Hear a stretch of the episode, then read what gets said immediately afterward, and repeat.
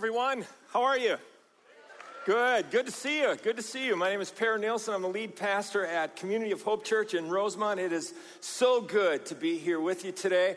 Uh, pastor Julia from Hosanna is actually over at Community of Hope this morning, and we're just thrilled to be engaged in the spirit of unity and the bond of peace as we bring the kingdom of God to those who are in desperate need of hearing it. I'm going to invite the ushers to come forward at this time and thank you for your remarkable generosity that goes to carry out the vision and the mission of Hosanna to multiply the hope and the heartbeat of Jesus in the South Metro community and far, far beyond. If you have a Bible with you today, please open to the book of John in the fifth chapter. We're continuing in a series called Miracles. And I don't know about for you, but this has been just a great series for me. It's been one of those series that has been challenging and encouraging. It's brought me comfort and it's created deep and profound questions. Of course, the Word of God is supposed to do that. And so, so the Word of God is working in me, and I pray that the Word of God has been hoping, working in you as well. Um, we began this series by taking a look at John's Gospel in the 20th chapter, verses 30 and 31 where the writer of John sets forth the reason for all of the signs. There are seven signs in John's gospel, seven miracles that take place. And he sets forth the reason for those miracles, and they are all to point to something. A miracle, in and of itself, is not there for itself. A miracle is never an in, an end in itself. It is always there to point to something. And in John's gospel, the writer says that all of those miracles, all of those signs are to point to Jesus. But, but more than that, those signs are not just to point to Jesus, they're actually to draw you toward Jesus. So there's a difference between a sign and actually movement towards something. And those signs are there to move you toward Jesus. And the reason we want to move toward Jesus is because he is the Son of God, says the writer of John. And through believing, we find life in his name. Last week, Pastor Ryan gave a great message about creating an atmosphere for miracles and what, what an atmosphere for miracles could look like. And he talked about expectancy, that, that we come with the belief of expectancy that God is going to work and God is going to move in our lives. And we come to him with passionate desperation as we, as we engage his larger kingdom. So the questions that he asked were simply this Do you come to God with an expectant heart? Do you come to God with a desperate heart? When those two things come together, all of a sudden a spiritual atmosphere gets created where, where miracles occur more regularly. Come back with me about a year. It was one of the most desperate moments in sports history, recent sports history here in Minnesota. And in the midst of this amazing point of desperation on January 14th, 2018, a miracle occurred, didn't it? And that miracle was a catch. Case Keenum threw a pass Stefon Higgs caught the, Diggs caught the ball and scampered into the end zone for a touchdown, and there was celebration everywhere. You remember that time? Do you remember the level of celebration that took place? People jumping up in the air, slapping high fives with one another, rolling on the ground, sitting and cheering, etc., etc. I even saw on YouTube some videos of people crying because they were so joy filled. I couldn't get my Norwegian head around that, but, but there they were. They were weeping out of joy for what had just taken place. Now, the reason that I share that with you today is, is to bring you back to that moment, to be sure. We want to experience that excitement. I don't know if you can feel it bubbling up inside of you, but every time I see that picture or a clip, there's just something that bubbles up inside of me. But I also want to use it as a point of contrast. Because the truth of the matter is that Minnesota Vikings fans, if you're one, you've been doing this for years, you've been praying for a lot of miracles, haven't you? You've been praying for a lot of miracles. Uh, in fact, the Vikings were founded in 1961. 1961. So we've been praying for miracles for some 58 years. The right play, the right time, the right field goal kick or missed field goal. January 17th, 1999, Atlanta Falcons. I'm not holding it inside at all. I just, it was a point of desperation, wasn't it? Point of desperation.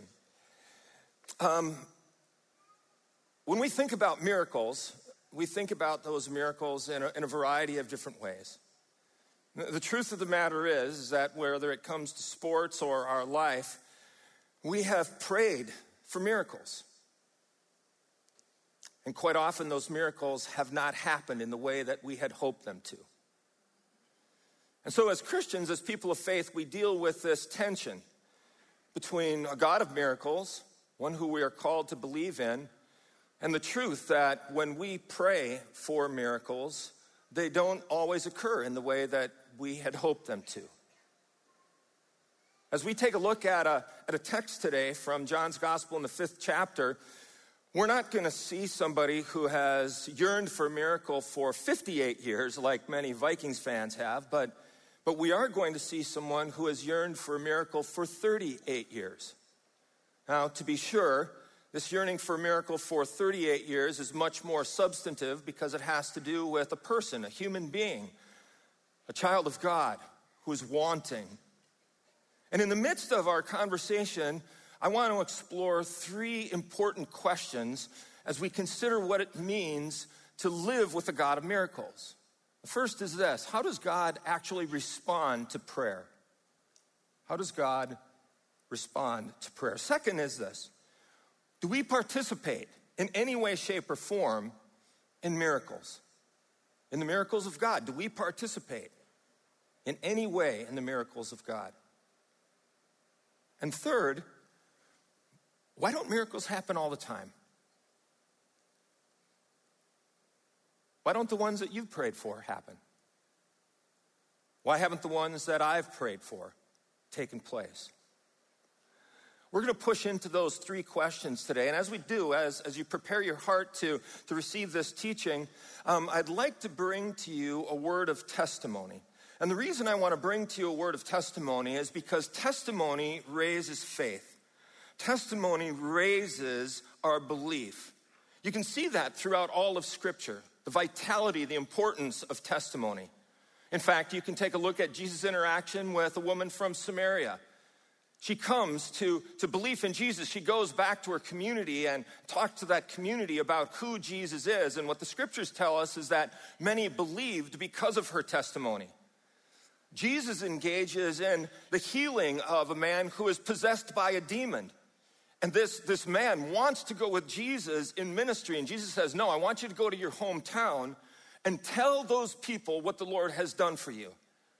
And so he does. And what we find out later is the people of that area had come to faith. We see the Apostle Paul sharing his testimony time and time again as he witnesses to the many people that he is proclaiming the gospel to. Here at Hosanna, you've heard Minnesota Teen Challenge on a repeated basis. And you hear the testimonies through song and story of, of the men and women who have had their lives transformed by the power of Jesus Christ. There's something about testimony that raises faith and prepares us to understand God's world and God's creation in a whole new way. So let me share one with you. This testimony came to me after I preached uh, the, in the first series, on, uh, or the first message of this series. It's a, uh, from a woman named Jem who worships with us online at Community of Hope, and it pertains to her journey with her son Nathan. She gave me permission to share this with whoever I could share it with so that it could edify and encourage them in the ways of God. I'm going to just read it to you as I received it. My son Nathan was born deaf on June 6, 1994. He had many tests done and failed them all. He was already a miracle baby, as I had diabetes. He was six weeks premature and was in NICU for a month to develop his lungs. Three doctors told me to abort him because of my diabetes, as the child could be malformed or die. Or I could lose my sight, my kidney function, or even die, as my diabetes was not in good control when I got pregnant. Each time I said, Let me get another doctor, God will decide what happens to us. At home, nothing startled him. I would put the phone next to his head and tell my friends to call me to see if he would wake up from it. I also had a very loud metal whistle and I would blow it. He just stared, never turned his head, never even squirmed. I'd been praying for God to heal him. I had him on the prayer chain at church as well. The nurse called me and said the doctor wanted me to go to St. Scholastica in Duluth to see a person who specializes in communicating with deaf babies and to start learning sign language. This was absolutely devastating to me. It was sinking in that my baby was deaf. This was a reality. I pleaded with her to please just one more test. The nurse said the doctor was pretty adamant that I needed to do this ASAP. I said, please just ask him for one more test and then I will set up an appointment. She called me back and said the doctor agreed as long as I followed through. The test was set up for Monday. On Sunday, I went to church. I talked to Pastor Rob Dean. I told him what the situation was and asked if he would anoint my son with oil and pray over him. Just a little side note here uh, Jem was doing what the book of James encourages us to do with people who are sick to anoint them and pray for them in the name of Jesus Christ. And so she's just living out that, that scriptural command. She continues. After the worship music, Pastor Dean called us up. I remember the whole church stretching out their hands forward toward the front and just lifting up praises to God. The pastor prayed and at one point, with absolute authority, commanded his ears to be opened in Jesus' name. Then the praises just continued. We just kept thanking and praising God. I went home and blew the whistle. Nothing. The next day, we went to the doctor. The nurse put me in a room and took my son with her for the test. The doctor finally came in and pulled his chair right in front of me with the chart on his lap. He flipped through it, reading, and every now and then he would look up at me he looked confused and agitated. I finally said, Please, if something is wrong with my son, just tell me. He closed the chart and said, Your son can hear 100%. You can take him home and you do not need to come back. I blurted out that we had prayed for healing at church and that God had healed him. He said I could believe whatever I wanted to, that there was no medical reason why he could hear. He looked annoyed as he got up and left the room. The nurse was standing by the door with my son and came over to me crying, putting my son in my arms. He was six months old and could now hear. Can we praise God for the God of miracles? Amen.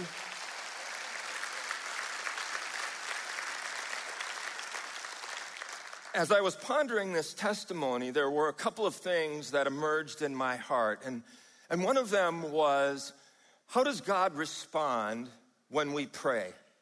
Brought me back to a teaching that, that I had heard a number of years ago. And it may seem kind of simple in, in light of the situations that we face in life, but, but it applies to many of our circumstances. The teacher said that, that God always responds to prayer, and he responds in one of three ways. He responds with a yes, with a no, and with a not yet. A yes, a no, or a not yet. And here's one of the truths that's so important for us to remember. It's been important for me to remember that whether the ultimate answer is a yes or a no, there will be a not yet. There will always be a not yet. For Jem, for Nathan, for the church, that not yet was a six month window of time.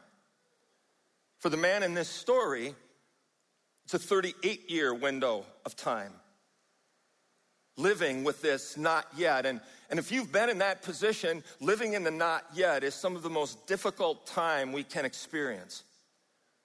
We're wondering, we're waiting, we're, we're asking God, is, is this actually how life is going to be? Is this the way my miracle prayer is turning out?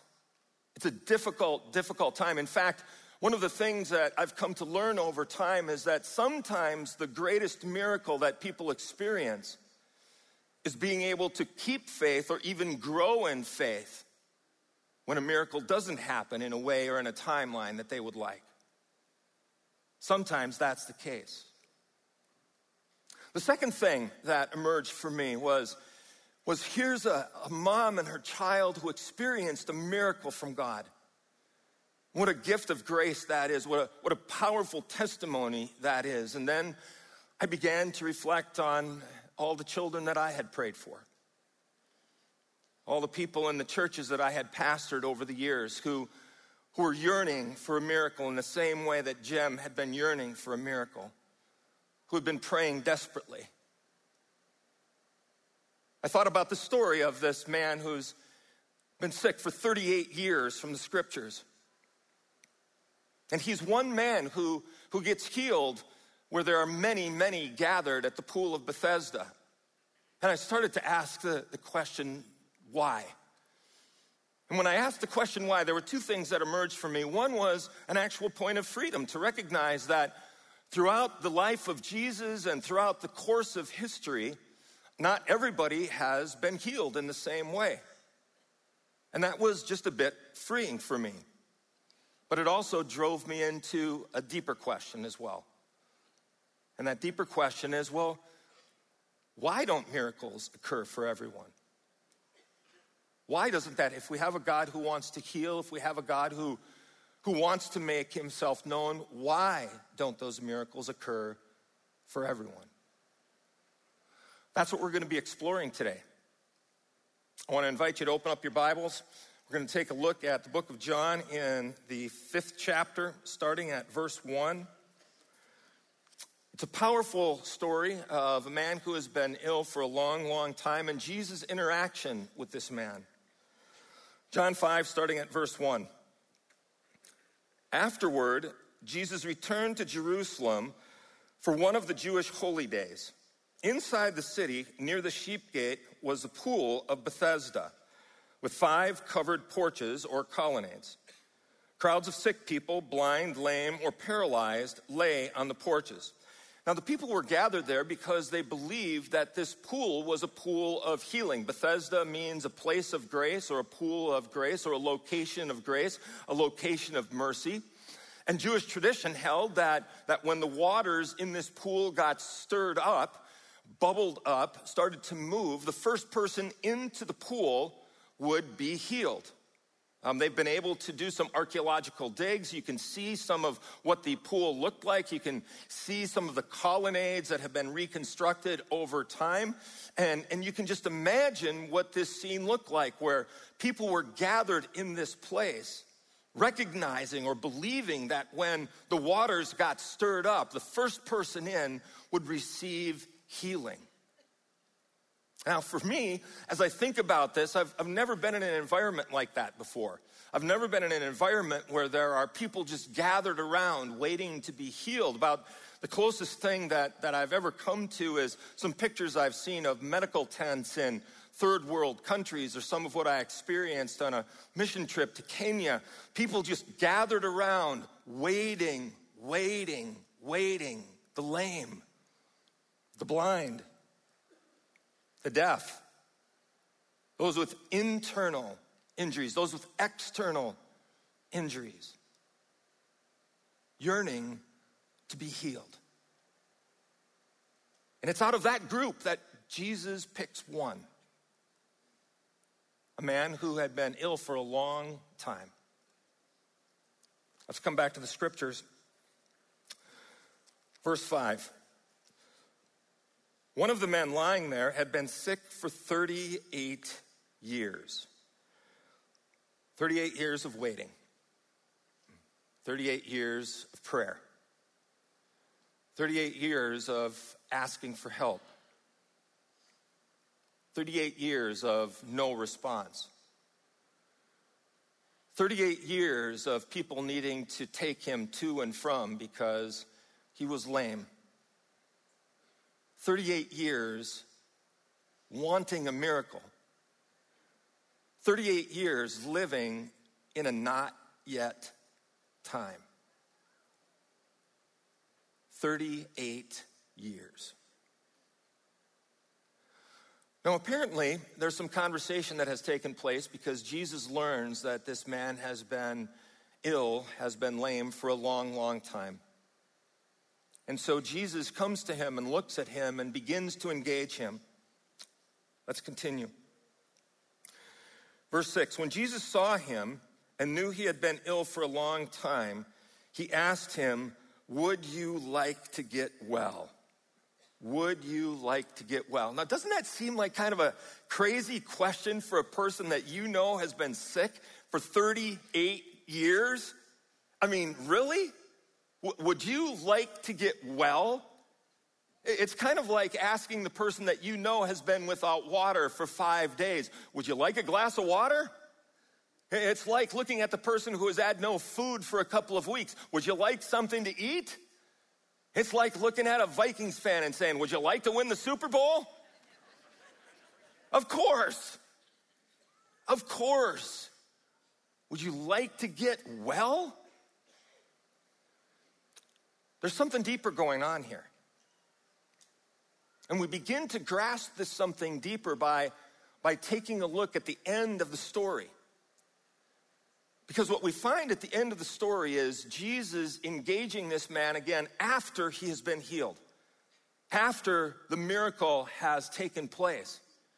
And what we find is this that, that Jesus sees this man in the temple after he has been healed, and Jesus says, You gotta stop doing what you're doing because life is gonna get a lot tougher for you.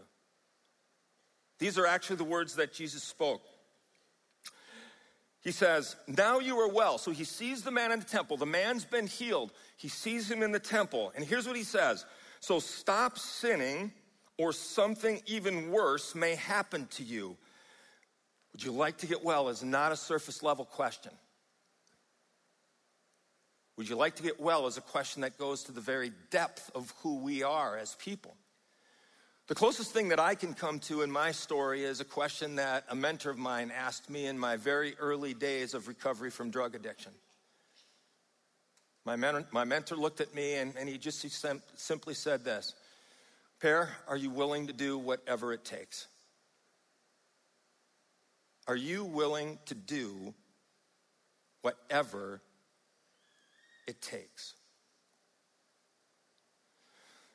I've got to tell you, in 29 years of ministry, one of the tragic things I see, in fact, some of the most tragic things that I've seen, are people who have experienced a breaking in from God in their life and have discounted it.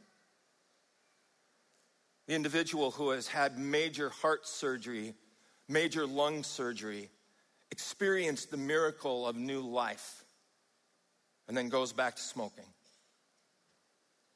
the couple that has had restoration in their marriage. They've worked long and hard at it. And then the husband goes back to pornography. The marriage that has struggled financially and they've worked diligently to get out of debt. And they've seen God do some miraculous things as they've used to steward their financial resources well. And then they begin picking up the credit cards all over again. The attitudes that had to be dealt with, and then all of a sudden reemerge. The individual who has met Christ, who has given their life to Christ fully and completely, and received the forgiveness of sins, but has not changed one other thing in their world and has cheapened the grace of God dramatically. It's tragic, it's sad. King Solomon in the Proverbs actually talks about this. Talks about it with some kind of earthy but, but very straightforward language. Here's what King Solomon says in Proverbs 26 11. He says this As a dog returns to its vomit, as a dog returns to its vomit, so a fool repeats his foolishness. Why are you going back to the same stuff that got you sick in the first place? Why are you going back to the same stuff that got you in this mess in the first place? See, this is one of the ways that we participate in the miracle, miraculous activity of God in our lives. When God comes in and brings about restoration, when God points a new direction, when God gives new life, we participate with God in a new way of living. Remember, the signs aren't just there to point a direction, they're actually there to move us towards someone. And so we move in the direction of Christ in our behaviors, in our attitudes. Jesus puts an exclamation point on this. I love the way he does this. Remember now, this man has been healed, and he's found the man in the temple, and he says, You got to stop doing what you're doing. And then he says something to put an exclamation point on. Here's what he says Stop sinning, or something worse may happen to you. You've been given a gift of grace. Use it well. Remember, this all started at Bethesda, a place of mercy or a place of grace. That's the launching pad for this entire scenario, for this entire scene. And this man has just kind of disregarded it and he's gone back to his old behaviors. And Jesus says, if you keep doing that, you're going to suffer a greater consequence. And I've watched this happen too. Because walking through the journey of having to go back and, and deal with that cancer the second time after you picked up smoking again, or deal with the chaos in the house after you've gone back to drinking from a period of sobriety, or deal with the marriage when there's been such hope and then pornography enters back into the system. When you deal with it the second time, the pain, the anguish, the torment is immensely more difficult. Immensely more difficult. Again, this is, this is coming to all of us from a place of grace. And it's one of the ways that we participate in receiving the full blessing of the miracles that our Lord pours out into our life. Let's come back to, to the story. Jesus continues. Um, he has asked the man this question. The man responds, verse 7 I can't, sir, the sick man said, for I have no one to put me into the pool when the water bubbles up. Someone else always gets there ahead of me. Jesus told him, Stand up, pick up your mat, and walk. Instantly, the man was healed, rolled up his sleeping mat, and began walking. And Jesus tells the man to take up his mat and walk. Healing happens in that place. And then all of a sudden, there's this conflict that emerges about healing on the Sabbath and doing work on the Sabbath. And finally, the story concludes with Jesus seeing the man in the temple. Just let me read it for you again. Verse 14. But afterwards, Jesus found him in the temple and told him, Now you are well, so stop sinning, or something even worse may happen to you. Then the man went and told the Jewish leaders that it was Jesus who had healed him. Now for the big question why this man and not others? Or, or in a broader sense, why don't miracles happen all the time? What I'd like to set before you today are, are four things in my own journey that I've had to think through, that I've had to work through as I've wrestled with this exact question. And the first of them is, is very simple. And in fact, it may seem just kind of rudimentary. And it's simply this if miracles happened all the time, they really wouldn't be miracles. They simply wouldn't be miracles. Miracles, by their definition, are rare. They're abnormal.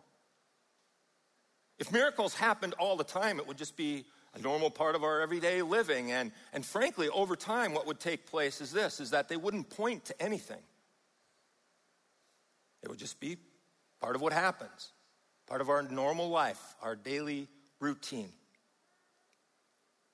So, miracles, by their very nature, shouldn't be happening all the time. Miracles are a time when the Lord shows up in a unique and supernatural way, sometimes facilitated by the work of the Holy Spirit, sometimes facilitated through people, but miracles shouldn't happen all the time. Number two, we simply don't know why some miracles don't happen. We're, we're not God. And at some point, we have to live by faith. Now, there's a lot of conjecture that goes along with that statement. There's things like, well, maybe the Lord was preventing so and so from something worse down the road, or maybe, maybe there's a lesson to be learned in it, or maybe this or maybe that. But, but in the end of the day, we just have to say, I don't know. I don't know because I'm not God. Isaiah 55 talks about this in a real significant way. Isaiah 55 says this For my thoughts are not your thoughts, neither are my ways your ways, declares the Lord. As the heavens are higher than the earth, so are my ways higher than your ways, and my thoughts higher than your thoughts. At some point, following Jesus means simply having to live by faith. Number three, I think many of us have reduced our understanding of miracles to what takes place in a particular time, in a particular way, in a particular situation with a particular outcome.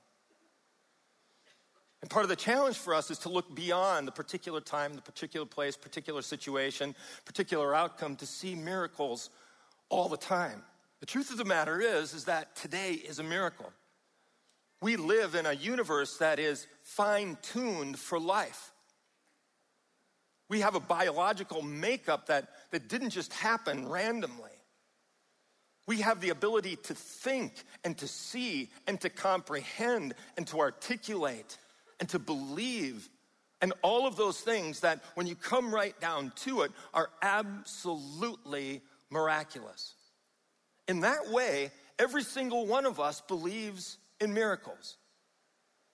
The problem is, is that we reduce our understanding of miracles to miracles that are taking place in a particular time, in a particular way, in a particular situation, with a particular outcome. And if we reduce our understanding of miracles to that box, then miracles always become challenging. Friend, you live in a miracle. Life itself is a miracle. Number four, there are two miracles, and only two miracles in Scripture, that are eternal in nature. Every other miracle is temporary. The two miracles that are eternal in nature are Jesus' resurrection from the dead and the gift of faith given to you by the power of the Holy Spirit.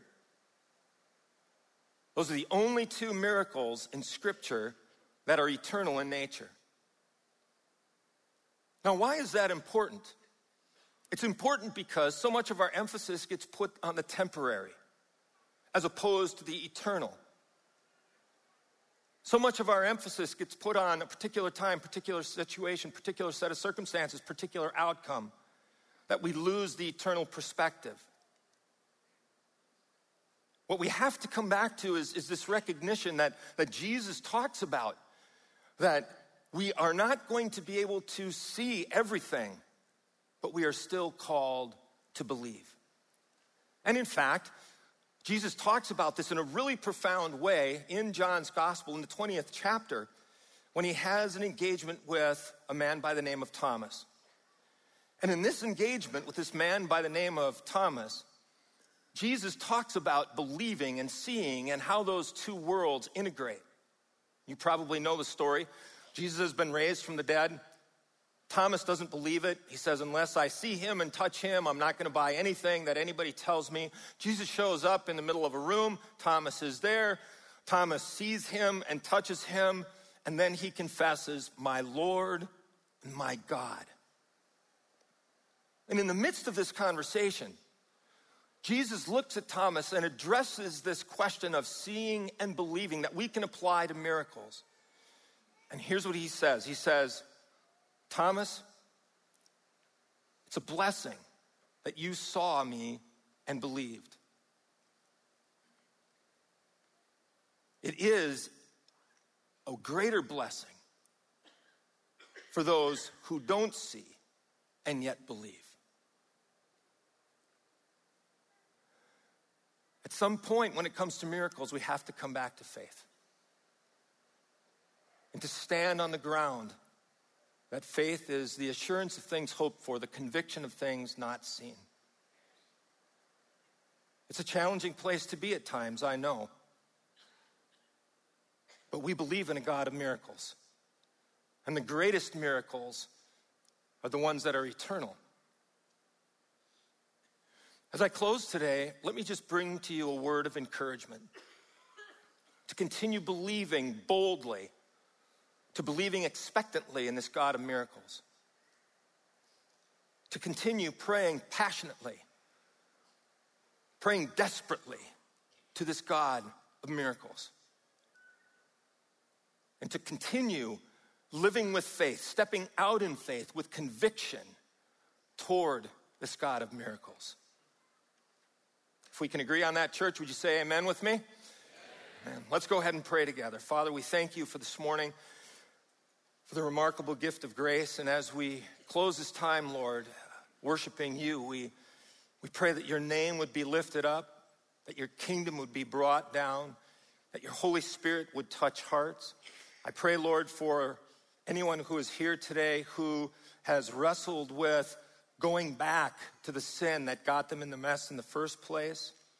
And Lord, I pray that you would speak to them right now and give them a new trajectory in life. And then give them the strength, give them the wisdom, give them the encouragement to be able to take the steps of faith that they need to move forward. Lord, we love you. We thank you for being a God of miracles. We prayed in the name of Jesus, and everybody said, Amen. Amen. Would you stand as we worship together, please?